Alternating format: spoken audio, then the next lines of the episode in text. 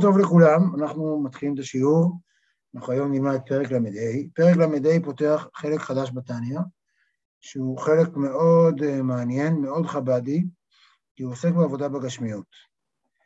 Uh, באופן כללי חסידות חב"ד היא, ניכר עליה, גם מי שמסתכל היום, אפילו היום, על הצאצאים הסוציולוגיים והרוחניים של האדמו"ר הזקן, חסידות חב"ד, יכול לראות שזה לא חסידות שרואה בגשמיות עניין בעייתי.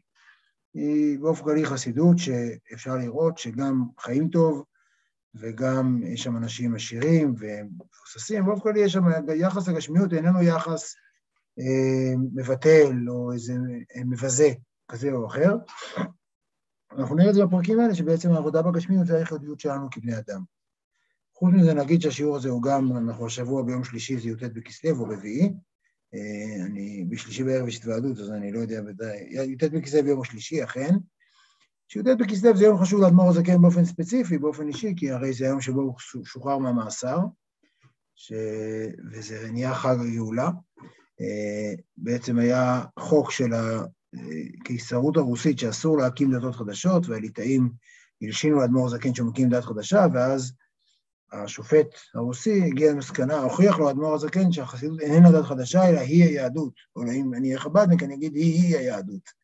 בעצם החג הזה מבטא את ההסכמה של בית דין של מטה, כמו בית דין של מעלה, שהחסידות רואה את עצמה, היא המשך היהדות ואיננה אה, משהו חדש, אלא היא ביטוי של היהדות עצמה, אולי אפילו היא הביטוי של היהדות עצמה, וזה מה שהם מציינים ביום הזה, של יום של שלנו יותר החוצה, וזה באמת, מבחינה מעשית אגב, הדבר הזה נתן לחסידות דחיפה מאוד מאוד משמעותית ולהתפשטות שלה ברוסיה הלבנה, במזרח אירופה בכלל, והתאריך הזה הוא אמנם איזה תאריך של משפט אה, בקיסרות הרוסית, אבל הוא באופן מעשי, הוא אבן דרך בוודאי בהתפשטות החסידות, ולכן יש בסיס לחגוג ביום הזה. אז אמרתי לאבי משקה, ואכן כך עשיתי, אז לחיים, אה, זה אף פעם לא מזיק לשיעור, ברוך תענה למלחמה שפועל. יפה. עכשיו, אה, עכשיו כולנו מוכנים. אז אה, אנחנו בעצם, אני שנייה אז ככה, ככה אתן את המבנה הכללי, אנחנו עשינו מהלך מאוד מאוד ארוך שבו תיארנו את העולם שלו בוננית, המאבקים שלו, וזה פחות או יותר עד סוף פרק ל"ה. פרק ל"ה סיימנו במתח אדיר, שבו, שבו הבינוני בעצם כל חייו נמצא במסירות נפש. כל חייו נמצא בצומת שאו שאני קשור, או שאני קשור לקדוש ברוך הוא, או שאני לא קשור.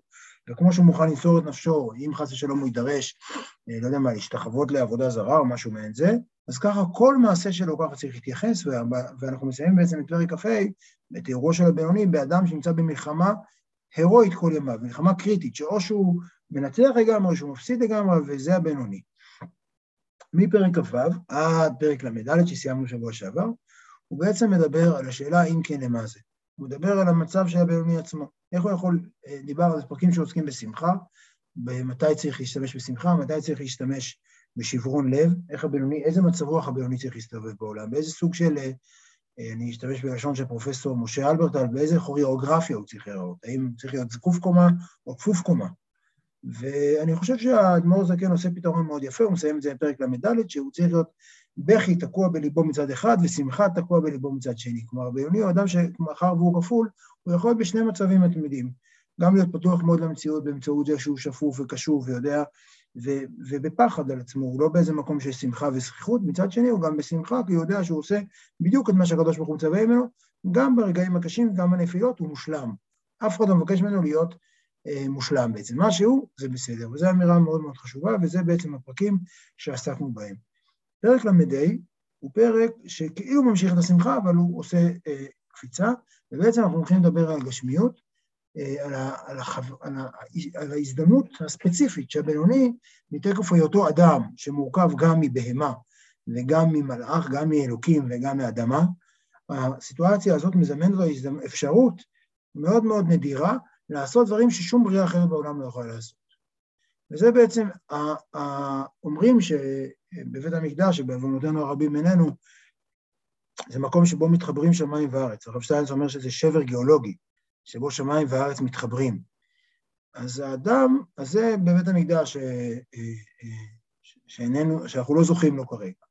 אבל באדם זה כל הזמן קורה. כלומר, האדם הוא נקודת מפגש יחידה, המקום היחיד בתבל, ביקום, הקוסמוס האלוהי, שבו הגשמיות והאלוקות ממש משיקים אחד לשני. הצומת זה אני. זה כל אחד ואחד הוא הצומת שמפגש בין הרוחני, בין האלוהי, לבין הגשמי. והמיקום בצומת הזאת מאפשר לאדם לעשות דברים ש, שרק הוא יכול לעשות. אנחנו נראה בפרק הבא שזה בעצם הסיבה שהאדם נברא, שנתבע לו הקדוש ברוך הוא להיות לו דירה בתחתונים, אבל זה נדבר בעזרת השם בפרק הבא. הפרק הזה הוא בעצם מדבר על, על הוא מתחיל את הנקודה הזאת, ובואו ניכנס אל הפרק. אה, לא זה, רגע, הנה, כמעט שיתפתי אתכם במסמך לא קשור. אה, הנה, הרי זה ככה, יפה. אז פרק ל"ה. עכשיו אני רק נזכיר, יש פסוק שהוא המוטו. כל פעם ש... תגדיל, תגדיל, תגדיל, תגדיל. בבקשה. כל פעם בתניא שבעצם אה, יש, שבעצם הוא חוזר לפסוק הזה, אנחנו מבינים שיש גם פרק חשוב. כלומר, זה פרק שמתחיל לחטיבה, ואנחנו כרגע רואים, הוא בעצם אה, חוזר לפסוק שהוא המוטו של פרק, של ספר התניא, כי קרוב אליך הדבר מאוד, בפיך ובלבבך לעשותו. שבעצם זה המסר הכי גדול של התניא. אתה יכול לעבוד את השם, כי קרוב אליך הדבר מאוד, בפיך ובלבבך לעשותו. עכשיו הוא יתמקד במילה האחרונה. שהוא יגיד מה, למה הלעשותו הופך את זה כל כך קרוב, ולמה הלעשותו הוא העניין. והנה לתוספת ביאור תיבת לעשותו. וגם, עכשיו אני, אני אומר, הוא דיבר, הוא ביאר את המילה קרוב אליך הדבר מאוד, למה מאוד קרוב אליך? קרוב אליך מאוד, הוא מסביר את זה בפרק ט"ז, כי אתה יכול, למרות שאתה, למרות שאתה לא יכול לאהוב, אתה יכול לרצות לאהוב, שאתה, למרות שאתה לא יכול לרצות לאהוב, אתה יכול אה, לחשוב שנכון לאהוב, נכון? למרות שאתה לא יכול, אפילו זה לא לך, יש לך אהבה מסותרת. כלומר, זה התירת מאוד, הוא אומר, יש כל מיני מילים שהוא כאן לאט לאט לאט מפרק את הפסוק הזה. והנה לתוספת ביאור תיבת לעשותו. וגם להבין מעט מזער, תכלית בריאת הבינונים וירידת נשמותיהם לעולם הזה, להתלבש בנפש הבהמית שמהקליפה וסטרה אחת. כלומר, הוא בעצם, הוא קודם כל אומר, אנחנו קודם כל נבין את התיבה, נסביר יותר לעומק את המילה לעשותו בפסוק, וגם למה, מה התכלית של בריאת הבינונים. למה הקדוש ברוך הוא לקח נשמה אלוהית, והוריד אותה לעולם הזה וחיבר אותה ממש בכוח, בכוח ואפילו בכאב, בתוך נפש בהמית שמקריבה בסדרה אחת. הרי מאחר שלא יוכלו לשלחה כל ימים ולדחותה במקומה, מחלל השמאלי שבלב. שלא יעלו ממנה ערעורים אל המוח, כי מהותה, שלא יעלו ממנה ערעורים אל המוח. כלומר, הרי הם לא יכולים לעשות שום שינוי. הבן אדם, אנחנו נניח אם היינו יכולים להיות במצב שבו הנפש האלוהית. נדחסה בכוח לתוך נפש בהמית, הייתה יכולה לחולל איזה שינוי ולבטל את הנפש בהמית או לדחות אותה, ניחא, היה פה עבודה, היינו אומרים יפה, הוא התחיל בנקודה א', היה 50-50 נניח, בבריאה באדם נולד, הוא מת, הוא הגיע ל-80-20, יש 80 אחוז נפש אלוקית, 20 אחוז נפש בהמית, יופי, כל הכבוד. לא, אין שום, הוא לא יכול לעשות ממנה שום דבר, אין, היחסי כוחות נשארים אותו דבר בכל גיל, כל הזמן, כל החיים, אצל כל אחד. מאחר שלא יוכלו לשלחה כל ימיהם ולדחותה במקומם מחלס מי שבלב, שלא יעלו מן הערעורים אל המוח. כלומר, הם לא יכולים להגיד, לבטל אותה ולגרום לזה שהיא, לא, שהיא תפסיק לבקש את הבקשות שלה. הערעורים שהיא מעלה, הרי זה לא סתם ערעורים, היא לא מעלה ערעורים על מעניין למה העולם עגול, אלא היא מעלה ערעורים שהם תשוקות, שהם אהבים. לא, היא לא משנה, הנפש האלוקית לא מצליחה לשנות את הדבר הזה. כי מהותה ועצמותה של נפש הבהמית שמהקליפה היא בתוקפה ובגבורתה אצלם כתולדתה. כלומר, כמו שהיא הייתה כשהיא נולדה, כשאדם נולד, הנפש הבהמית נשארת באותו תוקף ובאותו גבורה, כל הזמן. ולכן, מה התכלית של בריאת הבינוני? מה קורה? לא קורה, אין שום תהליך. הבינוני, דיברנו על זה שהאדמו"ר הזקן מזמן כבר ויתר על ההבטחה להתקדמות. לא יהיה שום התקדמות. אתה תישאר עם אותה נפש בהמית בדיוק. רק ש... נכון, רק שלבושי העיניים מתלבשים בגופם כנזכר לעיל. ההבדל היחיד זה שהיא קצת פחות משת... אה, משפיעה על הלבושים, על המחשבה והדיבור המעשה. זה נכון. זה דבר נכון, היא משפיעה קצת פחות. אבל למרות שהיא משפיעה קצת פחות, היא עדיין קיימת באותה מידה. אז אם כן, מה התכלית של בריאת הבינונים? ואם כן, למה זה ירדו נשמותיהם לעולם הזה? ליגע לריק חס ושלום. להילחם כל ימיהם עם היצר ולא יכלו לו. כלומר, מה הסיבה לתת לבן אדם להילחם כל החיים למלחמה שאין לו שום סיכוי לנצח בה? מה הרעיון? זה סיזיפוס לגמרי, ממש סיזיפי לחלוטין. מה הרעיון? אין בו שום דבר. ותהי זו נחמתם, ותהי זאת נחמתם לנחמם בכפליים לתושייה, ולשמח ליבם בשם, השוכן איתם בתוך תורתם ועבודתם. כלומר, מה שהוא הולך להגיד עכשיו, זה גם יהיה דבר מנחם. יהיה דבר מנחם בתוך העבודה הסיזיפית הנגמרת, שעוד פעם ועוד פעם לדחות ולדחות ולדחות את הנפש הבהמית ולא לתת לה לנצח בקרב ועוד קרב ועוד קרב. אז עכשיו הוא בעצם, כל הדבר הזה הוא סוג של אה, אה, פתיחה למה שהוא יעשה בפרק, ובפרקים הבאים בכלל. והוא בהקדים לשון הינוקה. בזוהר פרשת בלק. בזוהר פרשת בלק היא סיפור ארוך על שני חכמים שאני לא זוכר את שמם כרגע, רבי אבא ועוד אחד לדעתי, שפוגשים יום שלם איזה תינוק שאומר להם מלא מלא דרשות, סיפור מאוד מאוד מוזר, והדרשה הזאת זו דרשה, אנחנו עכשיו אגב עושים מאמר מוסגר שיפתח כאן וייסגר בסוף התניא, בפרק נ"ג הוא יחזור שוב למשל הינוקה. כלומר אנחנו, בעצם זה הנתח, המשל הינוקה הולך להיות איזה יסוד מארגן אה, לכל, ה, לכל הפרקים הקרובים, אה, ונראה את המשל. אה, והוא בהקדים לשון הינוקה על פסוק, החכם עיניו בראשו. שזה אומר שלמה המלך. וכי באן אתר עינוי דברנש, כלומר, איפה חשבתם שהעיניים של, ה, של הבן אדם? מה העיניים שלו בגב, מה הוא מורה, העיניים שלו ברגל, העיניים שלו בראש שלו, מה הסיפור? כלומר, מה הפסוק מנסה לומר לנו? אלא קרא אחי וודאי. אלא הפסוק, מה שהוא בא להגיד זה ככה, דתנן, ששנינו, לא יהך ברנש בגילוי דרישי ארבע אמות. לא ילך אדם בגילוי הראש ארבע אמות. מה איתם? למה אסור לאדם ללכת בראש גלוי ארבע אמות? לשכין דשריה על רשע, שהשכינה שורה על הראש, ולכן אנחנו מקפידים ללכת עם כיסוי ראש, אה, אה, לא, לא, לא ללכת עם גילוי הראש יותר מארבע אמות, כי השכינה שורה על הראש, ולכן בשביל לזכור את זה, או בשביל הכבוד פני השכינה, כתוב במשנה שחייבים ללכת עם כיסוי ראש. עד כאן זה תורה נגלית נקרא לזה. וכל חכם עינוי ומילוי בריש עינון. כל חכם, עיניו ומילותיו, כלומר מחשבותיו, צריכות להיות על הראש שלו. כלומר, כל אדם צריך, אנחנו רגילים להסתכל, לחשוב על עצמנו, אתה חושב על עצמך, על, ה, על, ה, נקרא, על האינדיבידואל שלך, על, ה, על האישיות שלך, כמי שאתה, בתוך, בגבולות הגזרה, מהראש עד כפות הרגליים. אבל הוא אומר לא, שלמה המלך אומר לו, בן אדם צריך לשים לב למה שמעליו, לדבר, לשכינה ששורה על ראשו. שם אתה מתחיל. איפה האדם מתחיל? אנחנו רגילים שאדם מתחיל, הגובה שלי, מודדים אותו מה... אני עומד יחף ומודדים עד, עד, עד, עד, עד המקום הכי גבוה בקודקוד, הגובה שלי הוא מטר שמונים ושלוש. כאן מה שאומר בעצם הינוקה, או הזוהר אומר בעצם, הגובה שלך זה לא מטר שמונים ושלוש. תוסיף לגובה הזה, תתייח... אתה חלק מהאישיות שלך לחלוטין, זה השכינה הזאת, שהיא, לא יודע מה הגובה שלה, אבל תוסיף עוד 20, 30, 40 סנטימטר, או לא יודע מה, וזה חלק ממך. וכל חכם אינו ימילוי ברישי עינון. דהוא דשריה וקיימה על רשי. בדבר הזה, ששורה וקיים על ראשו. וחד אינו יטמן. וכאשר, כאשר, עכשיו, מה זאת אומרת? בן אדם צריך לשים לב לדבר הזה ששורה על ראשו. כלומר, קודם כל הכיפה, כיסוי הראש, נועד לגרום לזה שהאדם ירגיש כמובן שיש את הנוכחות הזאת מעליו. אתה לא לבד. יש שכינה שורה על הראש שלך כל הזמן. וכאשר העיניים שלך שם, אה, לינדה דאו נאורה דעדי כנראה שאיצטריך למשחה. עכשיו הוא בעצם עושה פה מטפ... הוא מכניס פה מטאפורה אחרת, שבעצם השכינה הזאת ששורה על הראש שלך היא סוג של אש שדולקת לך על הראש. יש לך נר שדולק על הראש שלך.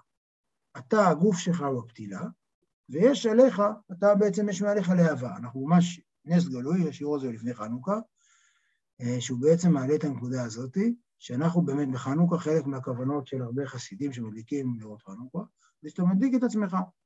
אתה לא מדליק, אתה בפועל, אתה מדליק נר, כי אתה לא רוצה לשרוף את הראש שלך, אבל באמת, באמת, אתה, האירוע שאתה מרגיש כאשר אתה עושה את זה, אתה בעצם מדליק את עצמך. מדליק את ה... מנסה לשים לב לרגע לדבר הזה ששורה על ראשך. אה, אז הגוף שלך הוא הפתילה, ומעליך השכינה ששורה על הראש שלך היא סוג של, היא סוג של אש שבוערת.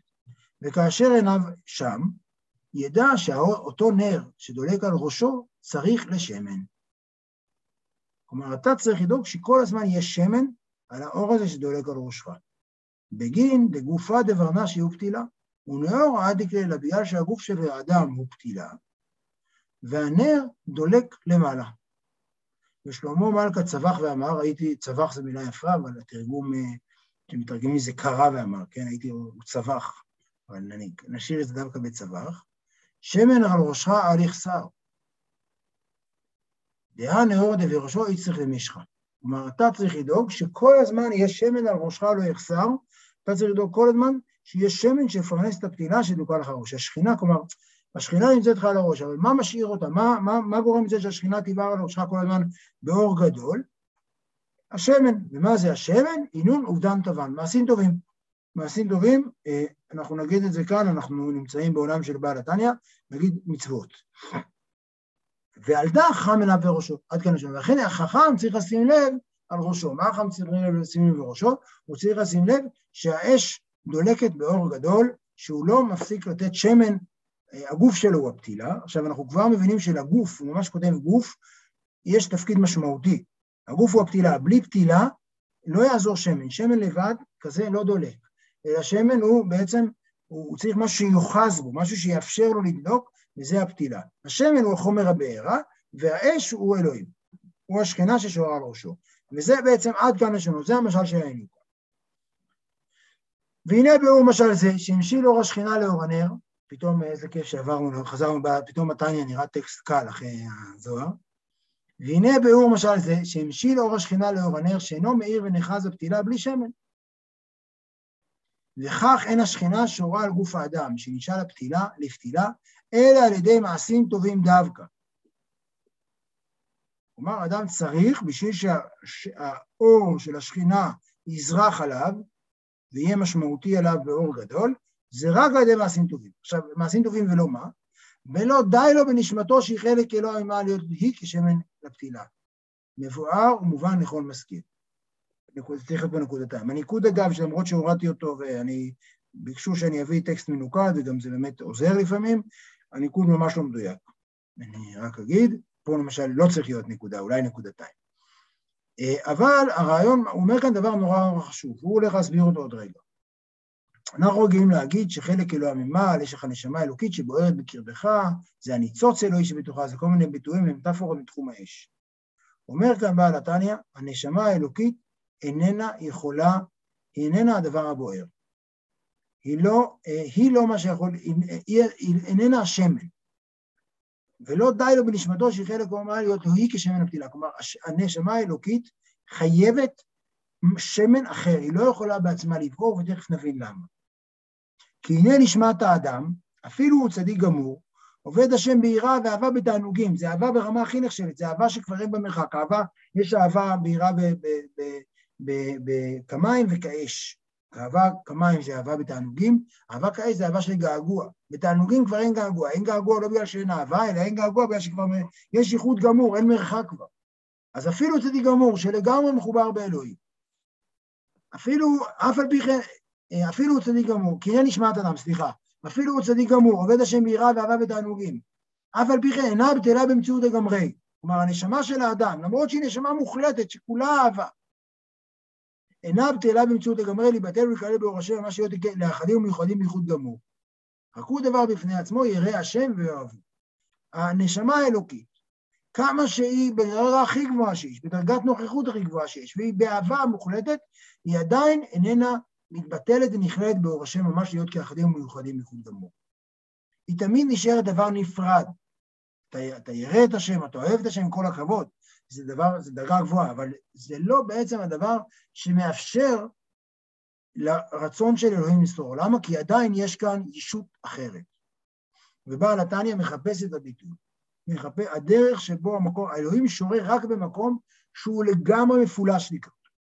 ברגע שיש אדם, על אף שהאדם הזה לחלוטין נאמן ואוהב, על אף שיש אדם שהוא לגמרי, אה, כולו נמצא בייחוד גמור, עדיין הוא לא יכול להיות בייחוד גמור. הוא לא יכול להיות בייחוד גמור כי הוא עדיין קיים. הוא עדיין קיים, הוא עדיין אוהב, ויש, כמו שאומרים בחב"ד, יש עדיין מי שאוהב. ובעצם העניין, אם אני רגע אדבר על זה בשפה מדיטטיבית, העניין של הדבר שאנחנו עושים כאן זה מצב שאין אפילו מי שאוהב, אלא יש תחושה לחלוטין שאתה שאוב לתוך הדבר הזה, שאתה לגמרי השתב על, כתוב השתציע, כלומר אתה לחלוטין בתוך הדבר, אתה חלק מאלוהים. אתה לא מרגיש לגמרי, בכלל, בכלל, בכלל, אתה לא מרגיש אישיות או פרסונה בפני עצמה. אז זה הנשמה האלוקית. מה שאין כן המצוות ומעשים טובים, שאין רצונו יתברך. רצונו יתברך הוא מקור החיים לכל העולמות והברואים. שיורד עליהם מהדי צמצומים רבים והסתר פנים של רצון העליון ברוך הוא וירידת המדרגות. עד שיוכלו להתאבות ולברות יש מאין לדבר נפרד בפני עצמו ולא יבטלו במציאות כנזכר לאל. זה בעצם, אז הרצון יתברך, אומנם בורא את האדם, בורא את העולם, וצמצם וצמצם וצמצם עד שהוא הצליח ליצור דברים שהם יש ודבר בפני עצמו. זה נכון, שהם כבר לא מתגדלים במציאות. אבל המצוות, מה שאין כן המצוות, שהן פנימית רצונו, אין פנימיות רצונו יתברך ואין שם הסתר פנים כלל. אין החיות שבהם דבר נפרד בפני עצמו כלל, אלא הוא מיוחד ויחד ברצונו יתברך והיו לאחדים ממש בייחוד גמור. כלומר, האדם, כמה שהוא, האדם נברא להיות אישיות. זה שאתה אישיות זה לא בעיה. זה שאדם, כולל צדיק גמור, יש לו אגו, יש לו אישיות, יש לו תפיסה עצמי של קיים, של אני. הדבר הזה מצוין. האני הזה צריך להיות אני אוהב השם, אבל הוא אני. המצוות לעומת זאת, הם, כמו שהוא כותב, המצוות הן פנימיות רצונו יתברך ואין שם הסתר פנים כלל. המצוות מסוגלות להיות מרחב שבו אלוהים אה, לחלוטין אה, אה, נוכח. המצוות, כלומר, עכשיו, יש כאן הפרדה מאוד מאוד מורכבת, קשה להבנה, בין האדם, בין הנשמה של האדם, לבין המצוות שהוא מקיים. כאשר אדם מקיים מצוות, הוא בעצם נותן לאלוהים מרחב להיות בתוכו לחלוטין. הוא, נותן, הוא בעצם מוותר על האישיות שלו. עכשיו, מזה אנחנו עוד רגע נבין למה מצוות מעשיות יש להם ייחוד עוד יותר גבוה. למה דווקא מצוות עולב שבהם, כלומר זה קצת אפילו נהיה עכשיו ליבוביץ', כמו ליבוביץ' כזה, שככל שאתה פחות מבין, זה הופך את המלכות האלוהית ליותר טובה, כי אתה, אתה פחות מפריע לה. המצוות המעשיות דווקא. כלומר, החשיבות של המצוות המעשיות זה שאנחנו פחות מפריעים להן. זה ממש, אה, הוא בעצם, אה, אה, הוא מוותר בפרק הזה, אנחנו אחרי זה הוא יחזור לזה, בפרק הזה הוא מוותר לחלוטין על כוונה. הוא אומר, עצם זה שאתה מקיים מצווה, אתה לא מפריע, אתה נותן מרחב לאלוהים להיות בו באופן נוכח, באופן מוחלט, בתור, בלי הסתר פנים בכלל. כלומר, אתה, וכאן אנחנו מחזקים ממה שדיברנו כבר פעמים בפרקים קודמות, אתה, האדם המקיים מצווה הוא שולי לעומת המצווה. אנחנו רגילים להגיד, אני מניח תפילין, כל הכבוד לי, אני הדבר, אני האדם, מניח תפילין. בעצם, התפילין שאני מניח, המעשה של התפילין שאני מניח, או הדלקת נרות שבת, או התפילה, או מה שזה לא יהיה, הוא, הוא דבר הרבה יותר קיים ממני. הוא הדבר החשוב, אני, אני שולי כאן בדבר. אני שולי כאן בדבר, אני לא, אני, אני רק מדיום שבו הדבר הזה נוכח ודרכי הוא עובר. והנה עניין השראת שכינה הוא גילוי אלוהותו יתברך ואור אינסוף ברוך הוא באיזה דבר. כלומר, מה, מה, מה זה קורה בהשראת שכינה? השראת שכינה זה אה, שהקדוש ברוך הוא מתגלה במשהו. והיינו לומר שאותו הדבר נכלל באור השם ובטל במציאות לגמרי. שאז הוא ששורה ומתגלה בו השם אחד. כלומר, מתי, איפה הקדוש ברוך הוא מתגלה? הקדוש ברוך הוא מתגלה רק במקום שהוא בטל לגמרי. כל מישהו שמרגיש אישיות בפני ונפרדת בדעת מה, כל מקום, כל מרחב שמישהו מרגיש אני קיים, אז ממילא הקדוש ברוך הוא לא יכול להתגלות בו לחלוטין. הקדוש ברוך הוא מתגלה באופן מלא רק כאשר אה, מישהו אה, אה, מבטא את עצמו לחלוטין. הרגע של הביטול, שאתה משליך את זה ואומר אני לא קיים, זה הרגע שבו אלוהים, אתה מרגיש שאתה לא קיים, אתה מרגיש שאתה לחלוטין חלק מהאלוהות, זה המקום שבו אלוהים אה, מתגלה בו. לכן אגב, יתוש, אומרים אה, בהרבה מקומות בחסידות, יתוש קדמה, יתוש אין לו כנראה איזו תפיסת עצמי, אין לו תפיסת סלף אה, חזקה, ועל כן אלוהים יכול בצורה, הוא מרגיש בצורה יותר משמעותית חלק מההרמוניה של העולם, בשונה מהאדם. אבל כל מה שלא בטל אליו במציאות לגמרי, אין אור השם שורה ומתגלה בו. ואף צדיק גמור שמתדבק בו באהבה רבה, הרי לא התמחשב התפיסה בכלל באמת. כי אמיתת השם אלוהים אמת הוא ייחודו ואחדותו שהוא לבדו הוא ואפס בלעדו ממש. כלומר, הקדוש ברוך הוא הצדיק, סליחה, הצדיק הגמור, מאחר ולא יכול בעצמו לתפוס את אלוהים. הוא לא יכול לתפוס את השם אלוהים האמת. אה, כי, אה, כי השם אלוהים האמת זה רק כאשר הוא לבדו ואפס בלעדו ממש. כלומר, הקדוש ברוך הוא יש לו, אומרים, שמעתי פעם את הרב שטיין, זה אומר ששם י' ה' ו' זה תרגום של מילה באכדית של קנאות. שזה מאוד מעניין, שבעצם הנוכחות האלוהית מתגלה רק כאשר אין שום דבר אחר. הוא לא מוכן לחלוק, אין שום מוכנות לחלוק עם כל דבר אחר, זה קנאות מוחלטת, שהוא לבדו, הוא ואפס בלעדו ממש. ואם כן זה האוהב, גם אם הוא צדיק גמור, שהוא יש ולא אפס. הוא יש. לית מחשבה דילי תפיסה בי כלל. הוא לא יכול לתפוס את אלוהים. ואין אור השם שורה ומתגלה אלא על ידי קיום המצוות. שאין רצונו וחוכמתו יתברך משום הסתר פנים. עכשיו, יש פה משחק מאוד משמעותי בין היש והעין. כלומר, האדם הוא יש. גם האדם בדרגה הכי גבוהה שלו הוא יש גדול. הוא יש. והמטרה שלנו זה בעצם היכולת שלנו להיות משכן לעין, זה ידי שאנחנו מקיימים מצוות, ואז אנחנו בעצם מוותרים על שטחים מהחיים שלנו, על שעה מהחיים שלנו, על חלק, האיבר מהחיים שלנו, אנחנו מוותרים ונותנים לאלוהים לשרות בו לחלוטין. ואז אלוהים שורה בו לחלוטין. אגב, זה לא משנה מה אנחנו מרגישים. הדבר הזה קורה ומתרחש, ובעצם אנחנו מוותרים ומוסרים מרחבים בחיים שלנו לאלוהים, שבהם אנחנו נהיים עין, שבהם אנחנו נהיים, פתאום למרות שאנחנו יש, אנחנו מצליחים לייצר בתוך העולם שלנו רגעים שבהם אנחנו בעצם אה, מדיום לנוכחות של עין. כי אנחנו מבטלים את עצמנו בעצם זה שאנחנו, עכשיו אני מניח תפילין, שזה מעשה מאוד מוזר, ואני עושה את זה. העשייה של הנחת התפילין, בעצם עשייה שבה אני מוותר על הריבונות שלי ונותן למשהו אחר להיות ריבון עליי. המשהו אחר הזה הוא בעצם רגע שבו אני נותן לעין לשרות בי. אני אוותר על ההגעה, יש ויכוח, אני רק אגיד, יצא לפני כמה חודשים ספר של הרב שגר על נתניה, הרב שגר אה, ממשיך לפרסם ספרים בנס גדול, אה, אה, אלחן הניר כתב, ושיעורים של קולטני, לא על כל הפרקים יש, על הפרק הזה יש, ויש מחלוקת בין הרב שטיינס לרב שגר, איך קוראים את ההגעה הזאת. אני רק אגיד שהרב שטיינס אומר שההגעה מחזקת את מה שהפרק אומר, והרב שגר אומר שההגעה הזאת אומרת הפוך, שההגעה היא בעצם להגיד שבכל זאת צריך בכל זאת קצת כוונה, אבל אה, אני בכל זאת אדלג אליה, כי לא לגמרי אני מבין אותה, וגם אה, אני מעדיף שנתמקד בעיקר. והנה כשאדם עוסק בתורה, אזי נשמתו, שהיא נפשו האלוהית, עם שני לבושי הפנימיים לבדם, כן, מחשבה ודיבור, שהם כוח הדיבור והמחשבה, נכללות באור אינסוף ברוך הוא ומיוחדות בבייחוד גמור. והיא השראת השכינה, נפשו האלוהית, כמאמר רבותינו זיכרונם לברכה, שאפילו אחד יושב ועוסק בתורה, שכינה עמו. כלומר, כאשר אדם עוסק בתורה, אז הנפש האלוקית שלו, עם הלבושים של דיבור ומחשבה, נכללים לקדוש ברוך הוא בייחוד גמור, כלומר, הם מצליחים, מקבלים השראה, הם, הם נותנים לשכינה לשרות עליו, על, ה, על, הלבוש, על המחשבה והדיבור. זה כבר ראינו כמה פעמים, גם בפרק ה', גם בהרבה פרקים אחרים, על הדבר, על הדרמה שקורית כאשר אדם לומד אך כדי להמשיך אור והערת השכינה, גם על גופו ונפשו הבהמית, שהיא החיונית המלובשת בגופו ממש, כלומר, על הפיזיות של העולם, שהיא כרגע, אתה בעצם איזה סוג של אה, צומת בינה לבין אלוהים, אתה המקום שבו השכינה יכולה לשרות על הפיזיות של העולם, צריך לקיים מצוות מעשיות הנעשים על ידי הגוף ממש. שאז כוח הגוף ממש שבעשייה הזו נכלל באור השם ורצונו, הוא מיוחד בו בייחוד גמור, והוא לבוש השלישי של נפש האלוהית. כלומר, יש משהו מיוחד, הוא כאן מנגיד, פעמים קודמות הוא אמר, הוא דיבר, הוא מדבר הרבה, הוא גם יגיד בפרק ל"ז, הוא שוב יגיד הפוך, על הערך המיוחד של לימוד תורה. אבל כרגע הוא מדבר דווקא על ערך מיוחד של מצוות מעשיות. מצוות מעשיות, עכשיו נגיד את זה גם רגע בעברית.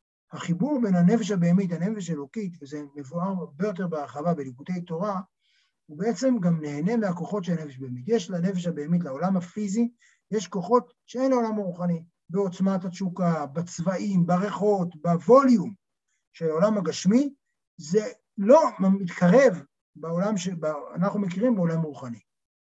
בעולם הגשמי יש דברים שהם בעצם כוחות וווליום שלא נמצא בעולם הרוחני.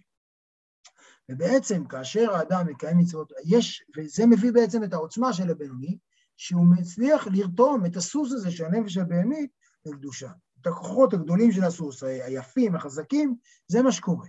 וזה מה שהוא בעצם אומר כאן. ודווקא, מהרבה בחינות, דווקא בלימוד תורה, בגלל שזה שכלי ותופסים את זה עם הראש, אז יש כאן איזה ממד שעדיין אתה לא לחלוטין אה, אה, אה, מבטא לחלוטין את עצמך, אתה לא צינור לגמרי. אבל דווקא במצווה מעשית, זה אפילו מצווה מעשית שאתה לא, אולי אפילו ביתר שאת, מצווה מעשית שאתה לא מבין כלום למה אתה מקיים אותה. אתה רק מקיים אותה לשם אלוהים, ואתה כולך אומר, בבקשה תעבור דרכי ואתה נותן לולב, שבאמת מצווה משונה מאוד. זה, זה הרגע שבו בעצם אתה מצליח להיות השראה לשכינה. כי אז יש, אתה נותן, יש ייחוד מוחלט, ואין כבר את ההפרדה, כי הידיים שנוטלות לולב, הם לא, הם אינם יש כבר, הן הופכות להיות אין, הן הופכות להיות מרחב שבו כאמור אתה מוותר על הריבונות שלהם, במקום, לא יודע מה, לבשל או לעשות דברים שאתה אוהב לעשות עם הידיים שלך, אתה עושה דבר שהוא מוזר לחלוטין, אתה בעצם אומר לאלוהים, קח את הידיים שלי. ואזי גם כוח נפש החיונית שבגופו ממש, מקליפת נוגה, נתהפך מרע לטוב, ונכלל ממש בקדושה כנפש האלוהית ממש. כלומר, הידיים האלה, שהן חלק מהנפש הבהמית, הופכות להיות נפש אלוקית, מאחר שהוא-הוא הפועל ועושה מעשה המצווה. הגוף, כן? הוא עושה את המצווה. אי אפשר, את המצוות הללו, חלק, כמעט כל המצוות שאנחנו מכירים, אה, אי אפשר לקיים בלי גוף. בהמשך הוא יגיד שאפילו לימוד תורה אפשר לקיים בלי גוף. הוא יגיד שהקימת שפתיו אב ומעשה, שהעבודה עם השפתיים זה המעשה, ואי אפשר ללמוד תורה, הוא אומר שיש, הוא יעשה על זה דיון הלכתי, גם אפשר ללמוד תורה בלי, בלי לבטא בשפתיים. אבל בעצם הוא אומר, אי אפשר לקיים מצוות, רוב מוחלט של המצוות, אי אפשר לקיים בלי גוף.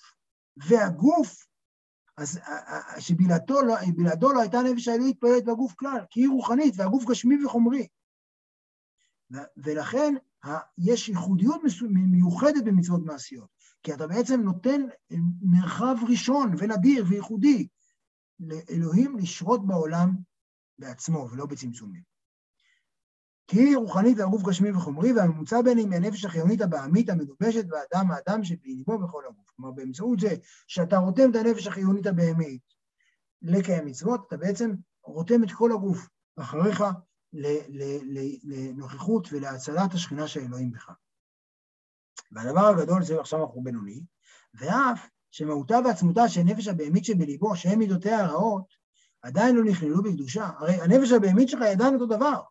היא עדיין, כל מה שמעניין, אתה נותן לולב, אבל כל מה שמעניין אותה עם הידיים האלה שעכשיו נותן לולב, זה בכלל להכין חביתה לארוחת הבוקר. זה מה שמעניין את הידיים האלה עכשיו, זה מה שמעניין אותך.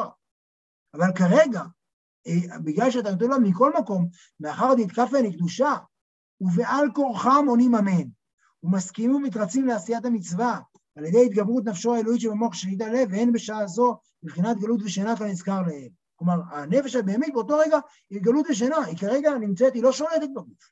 מי שולט בגוף? מי שולט בגוף זה הנפש האלוקית, שכרגע במוח הלב, והיא גורמת לגוף, למרות שאין לו שום כוח עכשיו להיות ער ולהתפלל, או אני לא יודע מה, למלמל איזה טקסט שהוא לא אוהב, או מה שזה לא יהיה, למרות זאת הוא מתרצה, זה ממש, בעל התניא כאן לא מדבר על מישהו שמתחשק לו לעשות מצווה, הוא מדבר, יתקף כפייה, על כורחם, מסכימים, מתרצים, אין כאן שום, שום הזדהות, אין כאן, אין כאן נפש בהמית שמתחשק לה, יש כאן נפש בהמית שהיא לחלוטין תחת uh, כפייה. למרות זאת, למרות זאת הנפש הזאת היא כרגע המרחב שבו אלוהים שורה בעולם. וזה היופי של הבינוני, שהוא מסוגל לעשות את הדבר הזה, הוא מסוגל אה, אה, לגרום לנפש בהמית אה, לבטל את עצמה ולהפוך, דווקא, דווקא, דווקא הכיבוש הזה ודווקא ההתרצות הזאת היא הביטוי המשמעותי לכך שמדובר ב, בהתגלות של העין, כמו שאמרתי, ריבונות אחרת. ולכך אין זו מניעה מהשראת השכינה על גוף האדם בשעה זו, כלומר העובדה שאתה חלאה ואתה בן אדם עלוב וצבוע וגס רוח והכול, זה לא, אין שום, זה לא מונע בכלל מהשראת השכינה על גוף האדם בשעה זו.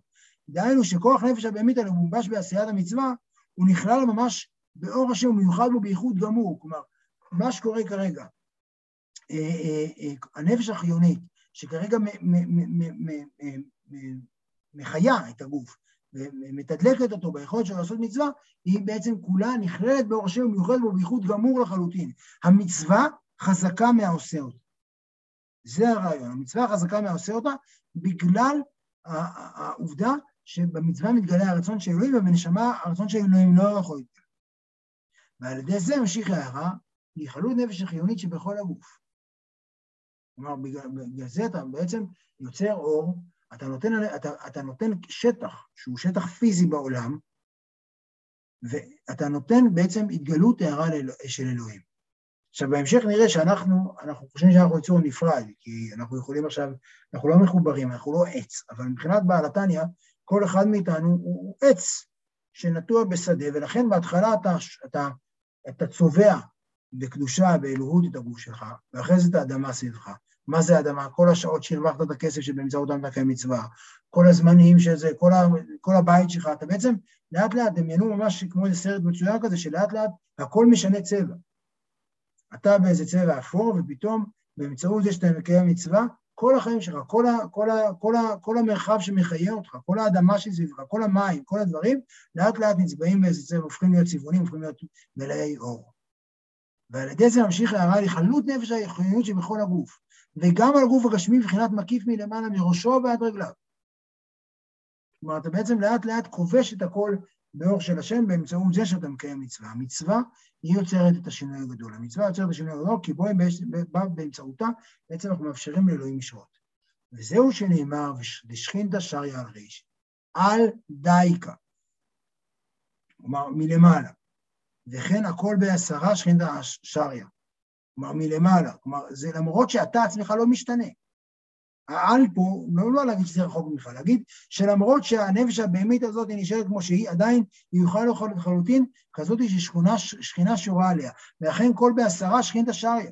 למרות שהם עצמם יכול להיות אנשים עלובים וחלאות, ואנשים רעים אפילו. אבל ברגע שהם מקיימים מצווה, אה, הם יוצרים מרחב, אגב זה נשאר תמיד, כי ברגע שאדם מקיים מצווה פעם אחת הגוף הפך להיות כזה, זה משהו שנצרב בו. הכל בעשרה שכינת השריה. והנה כל בחינת המשכת אור השכינה. עכשיו יש פה הערה קטנה, אני רק נסגור, כי היא סוגרת הפרק, היא מאוד מעניינת, אבל באופן כללי זה הרעיון של הפרק. הרעיון של הפרק זה, נתחלנו ממשל של התינוק, שהמשל של התינוק אומר שבעצם האדם הוא פתילה, והוא צריך, השמן, שהוא מה שנשרף לאלוהים, הפתילה לא יכולה להתבטל, אנחנו גם לא רוצים שהפתילה תתבטל. המטאפורה של פתילה לא רואה רע בזה שהאדם הוא יש. האדם נשאר יש והוא קיים והוא ממשיך להתקיים, וזה טוב שהוא ממשיך להתקיים. אבל יש את הפתילה, אז זה הפתילה, אבל יש את השמן שאותו הוא מה שיכול להישרף. האדם לא יכול להישרף, לא יכול להתבטל לחלוטין. מה שיכול להישרף להתבטל לחלוטין ועל ידי זה להעיר ועל ידי זה לייצר אור אלוהים, זה המצווה. המצווה יכולה להישרף ולהתקלות, וזה בעצם מה שקורה, זה המצווה עצמה. אנחנו בעצם, אה, שוב אנחנו מדברים אה, בפרק הזה על היפוך מאדם שעושה מצווה, או נקרא לזה ככה, כלב שמקשקש בזנב, אז ההפך זה זנב שמקשקש בכלב, אז כאן זה מצווה שעוברת דרך אדם. המצווה היא הגיבורה של החיים שלנו, אנחנו כולה נשאים של מצוות. אנחנו מדיום שדרכו עובר מצוות. המצווה הגדולה מאיתנו לנוכחי הדבר החשוב. אנחנו פתילה קטנה, שדרכו מאפשרת, שבדרכו המצוות יכולות לשרות בעולם, שזה מה שמחבר אותם. מצוות לא יכולות להתקיים בפתילה, אבל זה היפוך נורא נורא משמעותי לגבי החיים שלנו, לגבי מה חשוב ומה עיקר. מה חשוב ומה טפל. והנה, כל בחינת המשכת אור השכינה, שהיא בחינת גילוי אינסוף ברוך הוא, כן? הרי אמרתי עכשיו שבעצם אור אלוהים בעצמו מתגלה בי באמצעות זה שאני מקיים מצווה. אינו נקרא שינוי חס ושלום בו יתברך ולא ריבוי. כלומר, זה עדיין לא אומר שהקדוש ברוך הוא מתחיל עכשיו, הוא פתאום נהיה יותר. תגיד עכשיו, וואו, איזה כיפי, אני מגדיל את אלוהים בעולם, אתה לא, אלוהים לא גדל. אלא אלוהים מאיר דרכי. כדאית בסנהדרין, וזה המשל הידוע והוא חשוב כאן, בגמרא בסנהדרין, דאמר להוא מינא לרבן גמליאל, מין אחד אמר לרבן גמליאל, אמריתו כל בעשרה שכינה שרה. אתם אומרים שהכל בעשרה שכינה שורה, כן? אז זה היה מניין עכשיו בחב"ד, זה היה מניין בסוגת דוד, זה היה מניין פה במדורגים, אז כמה אלוהים יש לכם? בכל מקום יש אלוהים? כמה שכינתא יתלכו? והשיב לו משל מאור השמש שנכנס בחלונות רבים וכולי, והמשכיל יבין. כלומר, המשל שהוא אומר, שבעצם האור השמש נכנס בחלונות רבים, ולכן זה כל מיני מקומות שאלוהים מצליח להציץ בהם. אלוהים הוא מלא את הכל, השאלה איפה הוא מתגלה. זה כמו, לא יודע מה, אה, זה, שיש איזה אה, משהו גדול מלא מים, ויש לו כל מיני חורים, אתה סותם פה, זה יוצא פה, זה יוצא פה. וזה אנחנו בעצם יוצרים חריצים קטנים שבהם אלוהים יוצא. ולכן אני, הדבר הזה, אנחנו כל אחד מאיתנו בעצם, לפי הסימום של הפרק, הוא חלון. כל אחד מאיתנו בעצם חלון שאלוהים דרכו יכול להעיר בעולם. והשאלה אם החלון הזה סתום או פתוח. וזה הכנה לפרקים הבאים, כי הפרק הזה הוא דיבר על האדם. הפרק הזה, מה שהוא דיבר על האדם, שבעצם האדם הוא שולי לעומת המצווה שעוברת. וההיפוך הוא שהמצווה הגדולה מהאדם. בפרקים הבאים נראה את הכוח של זה כלפי העולם בכלל, שבעצם המצווה שאני מקיים משפיעה על כל העולם. אני הרי קניתי משהו מאלי אקספרס, הוא הגיע אליי הביתה בכוח, הכוס הגיע לי מאלי אקספרס, אני שתיתי מים, אז המים האלה שאני שותה בשביל להעביר שיעורטניה, הם בעצם, אה, החוט שהם מושכים, הם מושכים עד סין. עד, עד הפועל, עד העשרה פועלים סינים שאני, בעצם הם עכשיו, בזכותם, אה, אה, אני קיימתי מצווה, אז אני בעצם, האור שאני משכתי מגיע עד אליהם. כלומר, הדבר הזה יש לו איזה אפקט ממש פיזי, מרחבי, אבל בפרק הזה הוא לא דיבר על ההשפעה העולמית, הוא דיבר על ההשפעה האישית. ההשפעה האישית היא שבעצם המצוות גדולות מאיתנו, וזה התחלה של התשובה לשאלה מדוע אה, האדם ברא את ה... ירדנו לעולם הזה. ירדנו לעולם הזה כי רק בגוף אפשר לקיים מצוות. למה דווקא בגוף אפשר לקיים מצוות? כי רק גוף יכול להיות בטל. מלאך לא יכול להיות בטל. הגוף, יש משהו בגוף שיכול להיות לחלוטין נאמן למשהו. הגוף יכול להיות גדול מאיתנו. וזה הנקודה, כמו שיש כוח לחיבוק שאין לה אמירה. מילים יש להן מוגבלות, אבל לחיבוק יש טקסט הרבה יותר גדול. לכן הגוף יש לו איזה כוח גדול, גם כוח של ווליום וגם כוח של להיות גדול יותר מהעושה, ובאמצעות הגודל של הגוף אנחנו מסוגלים לתת לאלוהים הגדול לשרות בנו ולהיות נר אלינו. אז זה הרעיון של פרק ל"ה. אה, אה, השבוע הבא לדעתי זה חנוכה, אז אנחנו אה, לא ניפגש בנר ראשון של חנוכה, אנחנו נקיים את ה... נדליק את האור בעזרת השם על, על האור שבראשנו, ובאמצעות הדלקת נר חנוכה, כל אחד ידמיין איך הוא מדליק לעצמו את הראש, וניפגש בעזרת זה, נקיים גם כמו שנאמר להשכיחם תורתך, וניפגש בעזרת השם שבועיים בנר שמיני, אולי כן, זה נעדכן בהמשך. ערב טוב, יישר כוח.